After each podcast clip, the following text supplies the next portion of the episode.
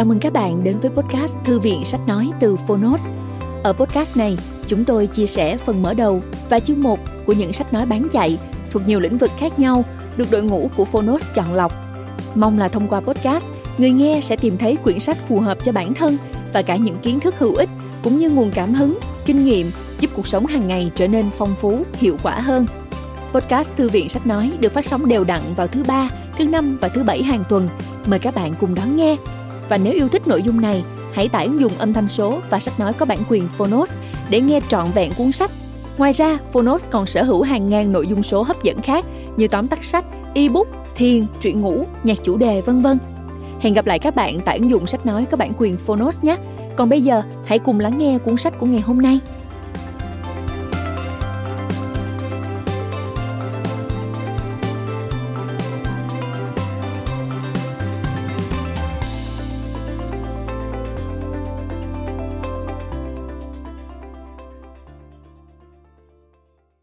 Bạn đang nghe từ Phonos.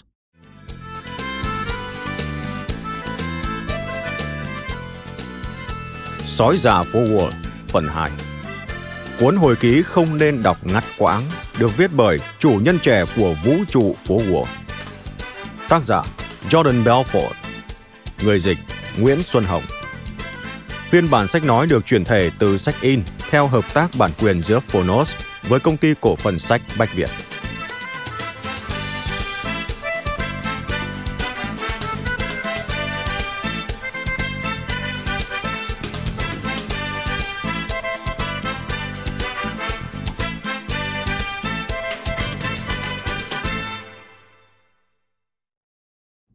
Lời giới thiệu Jordan Belfort sinh ngày 9 tháng 7 năm 1962 tại thành phố New York, Mỹ. Ông hiện là chuyên gia tư vấn cho hơn 50 công ty và viết bài cho nhiều báo, tạp chí uy tín trên thế giới. Ông cũng là khách mời thường xuyên của các đài CNN, CNBC, Headlines News và BBC. Belfort được biết đến như một trong những tỷ phú giàu có nhất phố Wall. Jordan Belfort trở thành nhân vật chủ chốt của công ty môi giới chứng khoán khét tiếng Stratton Oakmont từ những năm 1990 khi xây dựng thành công một trong những hệ thống bán hàng siêu khủng nhất phố Wall. Vào thời gian đó, ông đã vi vu trên đỉnh cao tài chính và kiếm được hơn 50 triệu đô la mỗi năm. Một kỳ tích khiến ông được mệnh danh là sói già phố Wall. Ông cũng là một trong những cái tên bị lên án nhiều nhất trong ngành tài chính Mỹ.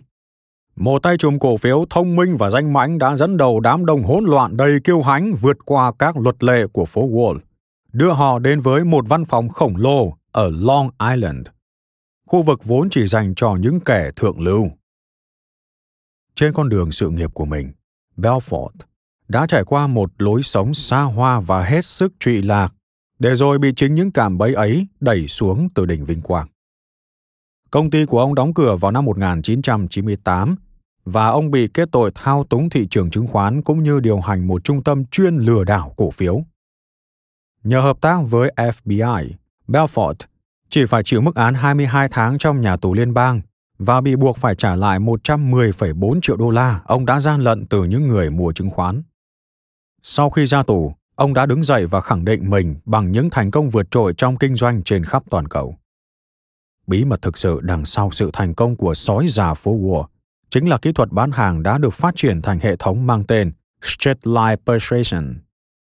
Ngày nay với hệ thống độc quyền này, Jordan Belfort đã giúp cho bất kỳ tổ chức hoặc cá nhân nào tạo ra của cải khổng lồ từ việc kinh doanh có đạo đức. Belfort từng chia sẻ trong một buổi diễn thuyết tại Dubai vào tháng 5 năm 2014 như sau.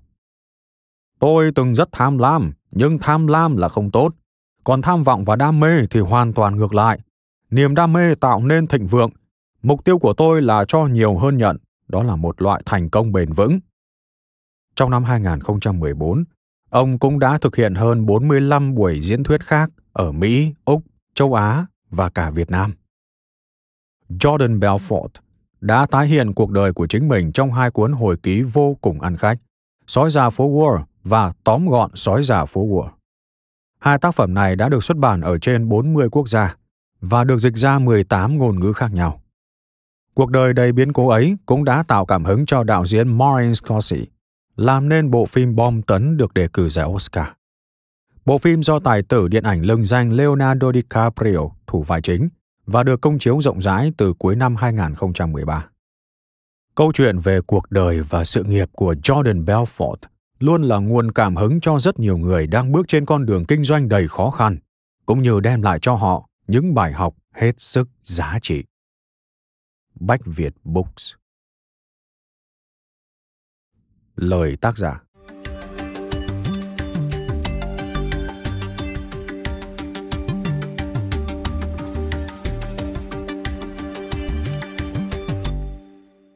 Cuốn sách này là một hồi ký. Đây là câu chuyện có thật dựa trên những hồi tưởng của tôi về nhiều sự kiện trong cuộc đời tôi. Ở những chỗ được chỉ rõ tên gọi và đặc điểm nhận diện của một số người có đề cập trong cuốn sách này được thay đổi để bảo vệ quyền riêng tư của họ. Trong một số trường hợp, tôi sắp xếp lại và hoặc dồn nén các sự kiện cùng quãng thời gian dưới dạng tường thuật. Đồng thời tôi có sáng tạo lại phần hội thoại cho phù hợp với hồi tưởng của mình về những cuộc trao đổi này. Phần mở đầu. Nước mắt cá sấu.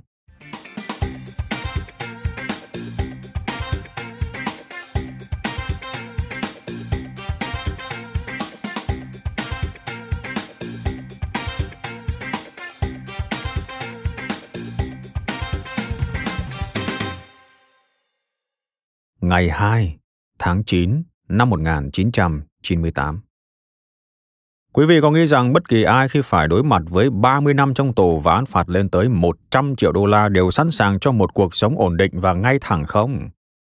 Nhưng không, chắc tôi phải là một hạng người ham thích bị trừng phạt, hay có lẽ chỉ là kẻ thù tồi tệ nhất của chính mình mà thôi. Trong bất kỳ trường hợp nào, tôi vẫn là sói già phố Wall. Còn nhớ tôi không? Một ông chủ ngân hàng đầu tư ưa tiệc tùng như ngôi sao nhạc rock một kẻ mà cả cuộc đời là chuỗi điên rồ ấy. Kẻ có khuôn mặt của một lễ sinh hát trong giáo đường với nụ cười ngây thơ và thói quen giải trí bằng lượng ma túy có thể dùng làm thuốc an thần cho cả đất nước Guatemala. Quý vị vẫn nhớ mà. Tôi muốn được trẻ trung và giàu có nên đã nhảy lên tuyến tàu hỏa Long Island và thẳng tới phố Wall, hòng tìm kiếm vận may, để rồi trong một cơn quấn trí, tôi đem phiên bản phố Wall của riêng mình tới Long Island. Và cơn quấn trí đó mới kinh khủng làm sao. Vào ngày sinh nhật thứ 27 của mình, tôi dựng nên một trong những công ty môi giới lớn nhất nước Mỹ. Đó là nơi những thanh niên vô giáo dục trở nên giàu có, vượt xa những giấc mơ dồ dại nhất mà họ đã từng mơ. Tên công ty của tôi là Stratton Oakmont. Mặc dù trong quá khứ, tên nó phải là Sodom and Gomorrah. Sau hết, không phải công ty nào cũng có gái bán hoa ở tầng hầm, đám ma cô bán ma túy ở bãi đậu xe. Những con vật kỳ quái trong phòng họp giám đốc và những cuộc ganh đua hành hạ người lùn vào các ngày thứ sáu. Ngoài 30 tuổi, tôi đã có mọi thứ giàu sang bậc nhất phố Wall. Biệt thự, du thuyền, máy bay riêng, trực thăng, xe limousine, vệ sĩ có vũ trang, đám gia nhân, đám ma cô bán ma túy trong danh sách quay số nhanh, gái bán hoa nhận thẻ tín dụng, cảnh sát kiếm tiền bố thí, những chính trị gia có tên trong bảng lương hàng tháng, những chiếc xe hơi tuyệt vời đủ để tôi mở cửa hàng kinh doanh xe xịn cho riêng mình. Và cô vợ hai tóc vàng đáng yêu và trung thủy, tên Nadine. Thực tế, quý vị có thể đã nhìn thấy Nadine trên truyền hình vào những năm 90. Nàng là cô gái tóc vàng bốc lửa mời mọc quý vị mua bia Miller Lite trong chương trình bóng đá tối thứ hai. Nàng có gương mặt của một thiên thần mặc dù chính đôi chân và cặp mông mới giúp nàng có công việc đó. Hừm. Bộ ngực thanh tân đầy sức sống của nàng nữa, mà gần đây đã được nâng lên thành một chiếc cúp hạng C sau khi đứa con thứ hai ra đời. Một thằng nhóc. Tôi nghĩ Nadine và tôi đang sống lối sống của những người giàu có buông thả, một phiên bản giấc mơ mỹ đầy kích động, thác loạn và nghiện ngập quá đáng. Chúng tôi phóng như bay trên làn cao tốc với tốc độ hơn 200 dặm mỗi giờ, chỉ với một đầu ngón tay trên vô lăng. Chẳng hề bật đèn tín hiệu và không ngoái lại nhìn. ai muốn làm gì chứ? Những tàn tích nơi chúng tôi vừa phóng qua thật kinh khủng. quá đầu đớn đến nỗi không thể nhìn lại. Dễ dàng hơn là cứ lao tới trước và giữ nguyên tốc độ, cầu nguyện rằng những gì vụt qua sẽ không đuổi kịp chúng tôi. Nhưng dĩ nhiên là nó vẫn đuổi kịp. Thực tế, tôi đang trao đảo trên bờ vực thảm họa sau khi một nhóm đặc vụ FBI bất ngờ khám xét căn biệt thự ở Long Island và còng tay tôi giải đi. Việc đó xảy ra vào tối thứ ba ấm áp, một tuần trước ngày quốc tế lao động, chưa đầy hai tháng sau sinh nhật lần thứ 36 của tôi. Khi tay đặc vụ bắt giữ nói, Jordan Belfort, anh bị quy tội với 22 điểm gồm gian lận chứng khoán, thao túng cổ phiếu, rửa tiền và cản trở công lý. Tôi chẳng hề để tâm. Nói cho cùng, việc gì phải nghe cả danh sách những tội danh mà chính mình đã thực hiện chứ? Việc đó giống như cố ngửi một hộp sữa có dán nhãn, sữa hỏng. Cho nên tôi gọi cho luật sư và chấp nhận ngủ trong tù đêm đó.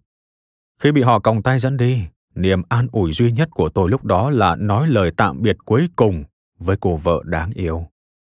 Nàng mặc chiếc quần sóc bò, đứng ở cửa, với đôi mắt đẫm lệ.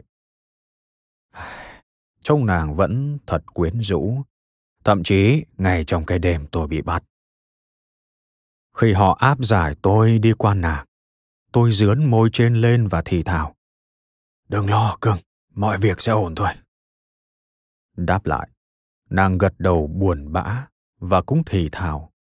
Em biết, bé con ạ. À, hãy vững vàng vì em, vì các con. Em và các con đều yêu anh. Nàng hôn nhẹ tôi và quệt nước mắt. Sau đó, tôi đi. Quyển 1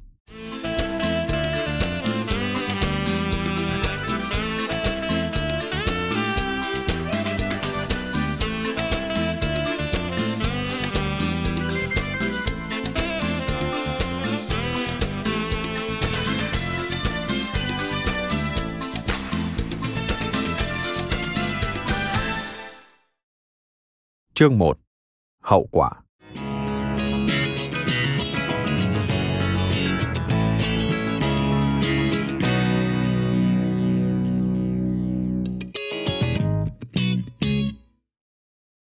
Ngày 4 tháng 9 năm 1998 Joe Cohen, trợ lý công tố viên Hoa Kỳ chuyên trách quận Đông của New York, là một gã khốn nạn tầm cỡ thế giới với cái dáng đi lù đù, thiếu sinh lực. Ngày hôm sau, khi tôi bị buộc tội, hắn ta cố thuyết phục nữ quan tòa không đồng ý cho tôi nộp tiền bảo lãnh tại ngoại. Với lý do tôi là một gã dối trá bẩm sinh, một kẻ lừa đảo, một thằng dâm giật đã thành tật, một thằng nghiện ma túy hết hy vọng hối cải, một tay tổ về mua chuộc nhân chứng hàng loạt và trên hết là hiểm họa lớn nhất cho các chuyến bay kể từ sau vụ Amelia Earhart. Xin được nói thêm một chút. Amelia Marie Earhart sinh ngày 24 tháng 6 năm 1897, mất tích ngày 2 tháng 7 năm 1937, là người tiên phong trong lĩnh vực hàng không của Mỹ. Earhart là người phụ nữ đầu tiên nhận thập tự bay. Phần thưởng cho thành tích là nữ phi công đầu tiên bay một mình vượt Đại Tây Dương. Bà còn lập nhiều kỷ lục khác và viết những cuốn sách rất ăn khách về trải nghiệm bay của mình. Bà là đảng viên Đảng Phụ nữ Quốc gia và là người ủng hộ tu chính án bình quyền trong một lần thực hiện chuyến bay vòng quanh thế giới theo đường bờ biển vào năm 1937 bằng một chiếc Lockheed Model 10 Electra. Earhart đã mất tích trên bầu trời trung tâm Thái Bình Dương gần đảo Howland. Trở lại với câu chuyện. Qua là miệng lưới độc địa, điều khiến tôi bực mình là hắn ta gọi tôi là thằng nghiện ma túy và thằng dâm dật. Mặc dù tính đến lúc này tôi đã tỉnh táo gần 18 tháng và thề tránh xa các em bán hoa. Nhưng thế nào thì nữ quan tòa vẫn đặt mức bảo lãnh là 10 triệu đô la trong vòng 24 giờ.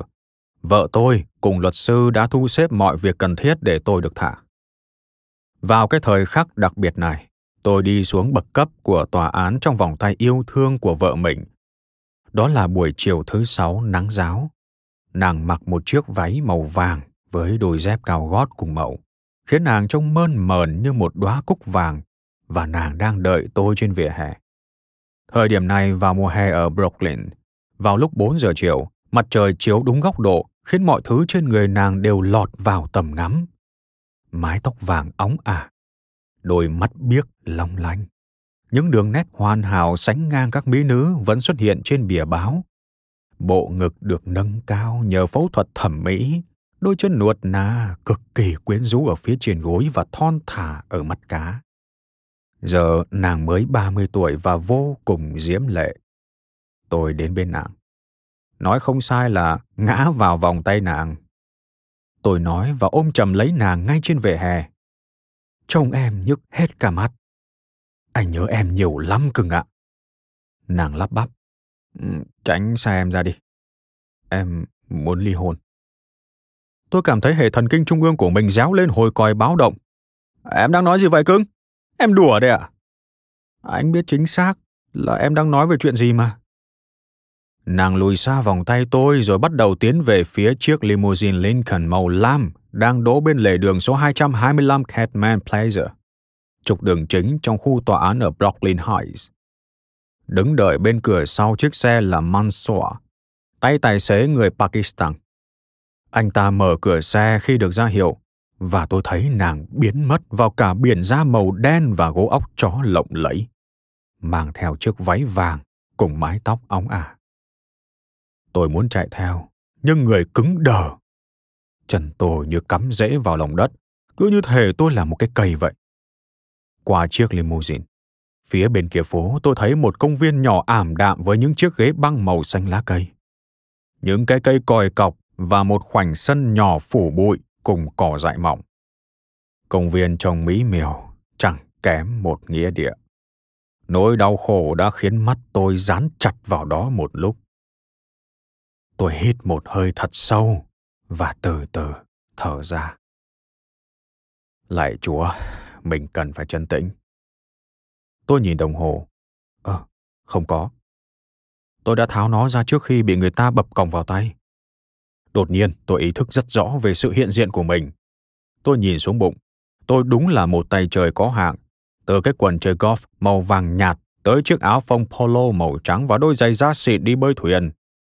Mình không ngủ đã bao nhiêu ngày rồi nhỉ? Ba hay bốn? Thật khó nói.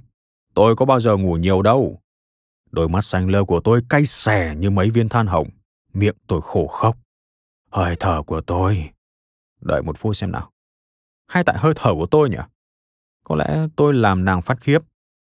Sau ba ngày ăn món xúc xích lợn rán hạng đề, tôi có hơi thở khủng khiếp nhất kể từ lúc nào, chẳng biết nữa. Nhưng làm sao nàng có thể rời bỏ tôi lúc này được? Nàng là hạng phụ nữ nào vậy? Chó đẻ, còn đảo mò. Những ý nghĩ này điên cuồng vùn vụt lướt qua đầu tôi. Vợ tôi sẽ không đi đâu cả. Chỉ là nàng mệt mỏi vì căng thẳng quá lâu. Thêm nữa, thông thường thì những cô vợ hai không vồ lấy chồng mình vào cái lúc họ bị buộc tội. Họ đợi một chút để mọi việc không lộ liễu quá. Hừm, không thể nào. Đúng lúc đó thì tôi nhìn thấy Monsoir mỉm cười với mình và gật đầu. Cái thằng khủng bố chết bẩm. Tôi nghĩ vậy. Mansoir đã làm việc cho chúng tôi được gần 6 tháng, nhưng vẫn chưa có quyết định chính thức cho số phận anh ta. Anh ta là một trong những gã ngoại bang khó chịu với nụ cười nhăn nhở, thường trực trên khuôn mặt. Trong trường hợp của Mansoa, tôi đoán điểm dừng tiếp theo của anh ta là một nhà máy sản xuất bom địa phương để chế tạo thuốc nổ. Nhưng dù thế nào thì anh ta cũng vẫn là một gã gầy còm, đầu hói, nước da màu nâu nhạt tầm thước và có một cái sọ hẹp hình thù chẳng khác gì một cái hộp giày. Khi nói, giọng anh ta cứ như nhân vật Roadrunner từ ngữ anh ta phát ra chỉ là những tiếng beep và bop nhỏ xíu. Và khác với tài xế cũ của tôi, George, Mansoa không sao ngậm miệng lại được. Quý thính giả thân mến, nội dung trên có đề cập tới Roadrunner, là nhân vật chú gà lôi đuôi dài trong loạt phim hoạt hình Looney Tunes and Murray Melodies. Nhân vật này do đạo diễn phim hoạt hình Chuck Jones sáng tạo ra năm 1948 cho hãng Warner Bros. Roadrunner chỉ phát ra tiếng beep beep và họa hoàn lắm thì mới có một âm lưỡi. Tiếng beep beep do Paul Julian ghi âm. Trở lại với câu chuyện. Tôi bước tới chiếc limousine trong tư thế như xác chết sống lại. Trong đầu lăm lăm ý định sẽ nện cho anh ta một trận nếu định mở miệng nói.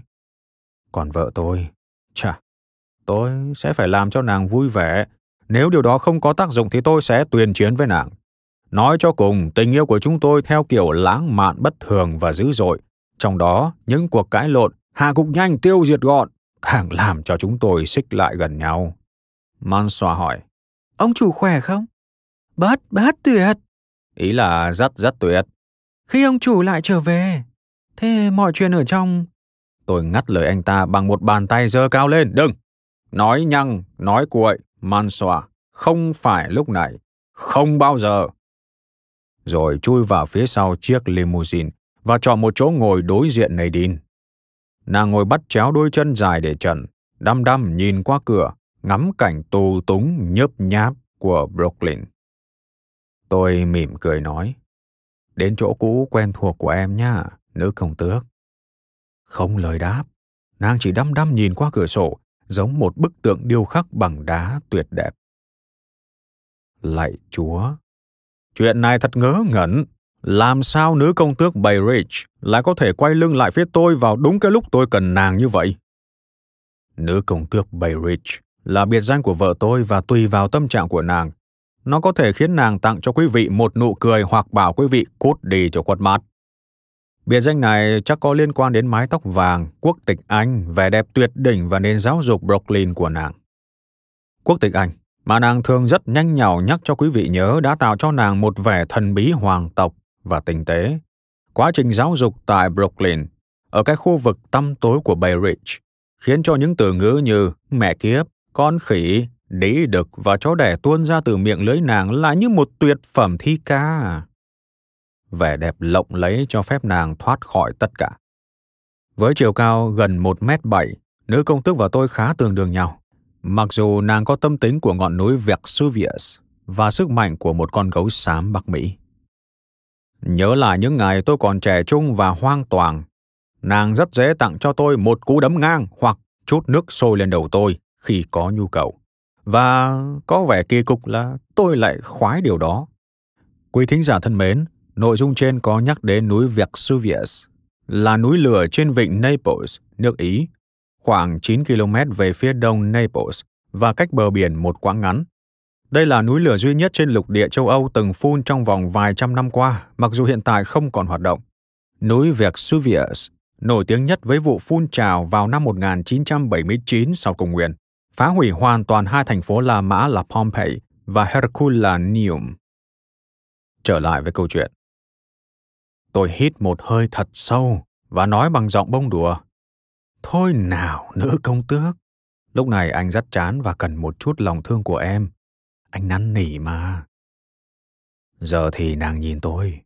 Trên gò má cao, đôi mắt biếc của nàng như tóe lửa. Đừng có gọi tôi như thế.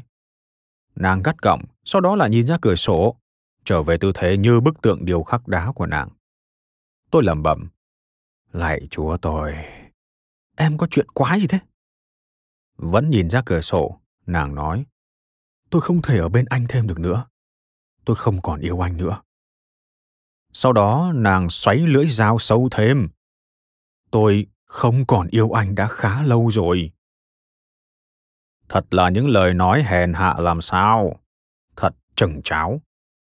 Nhưng vì một lý do nào đó, những lời nói của nàng càng khiến tôi muốn nàng hơn nữa.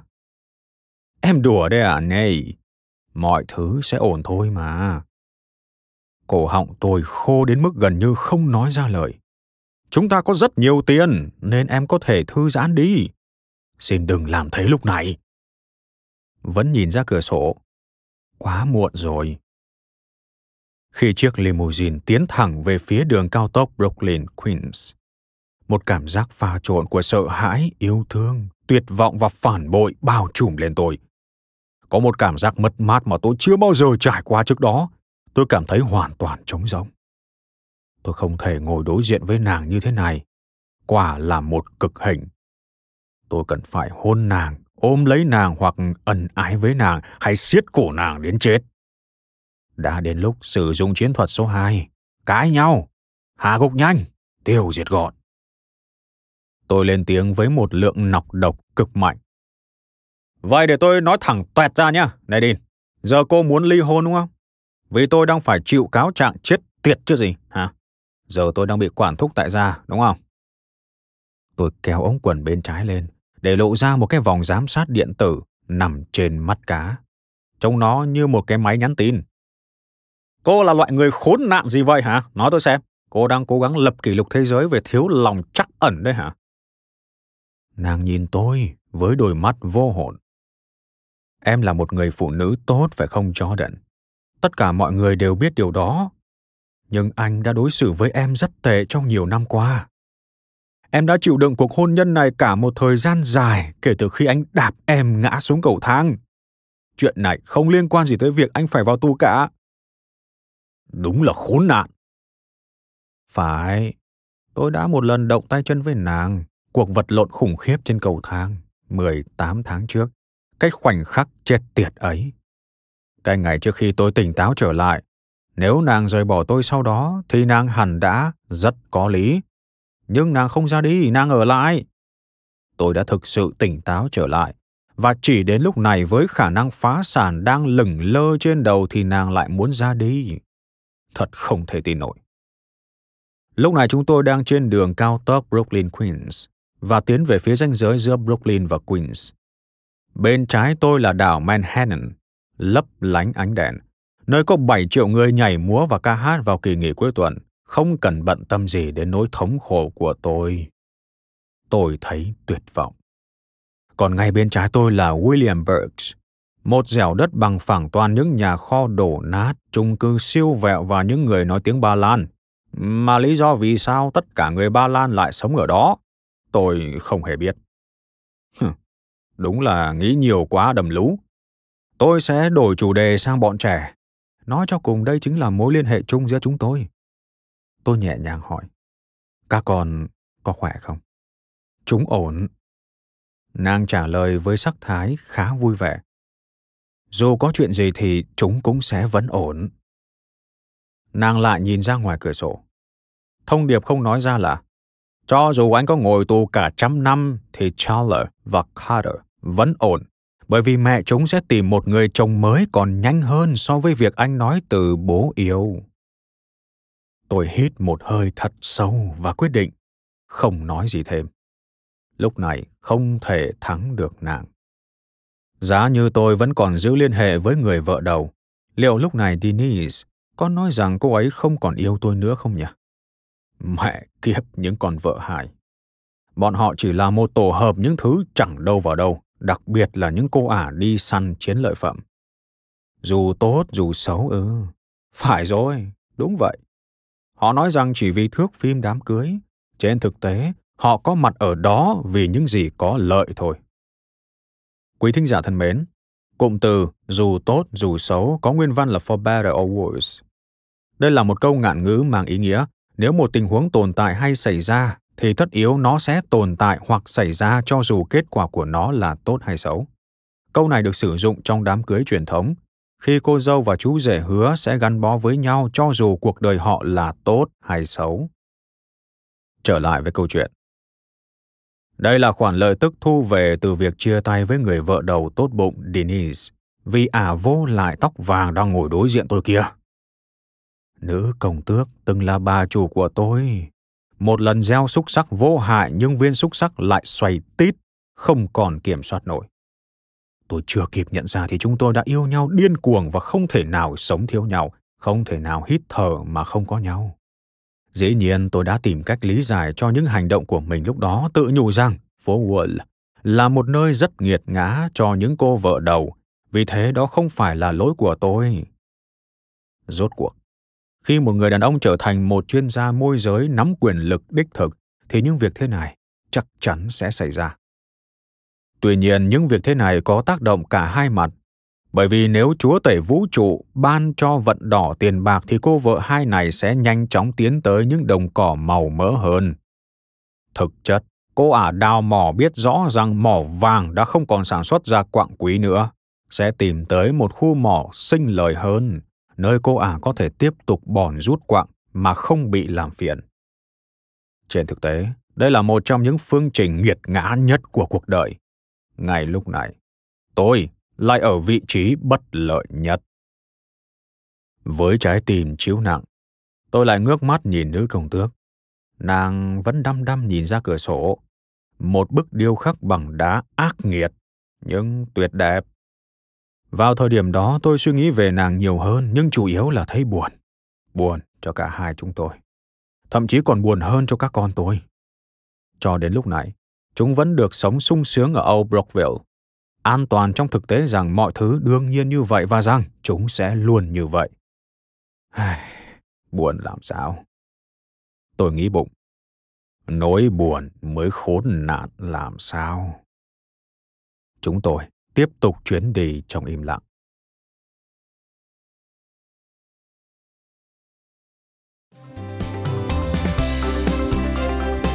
Cảm ơn các bạn đã lắng nghe podcast Thư viện Sách Nói. Podcast này được sản xuất bởi Phonos, ứng dụng sách nói có bản quyền và âm thanh số dành cho người Việt. Hẹn gặp lại ở những tập tiếp theo.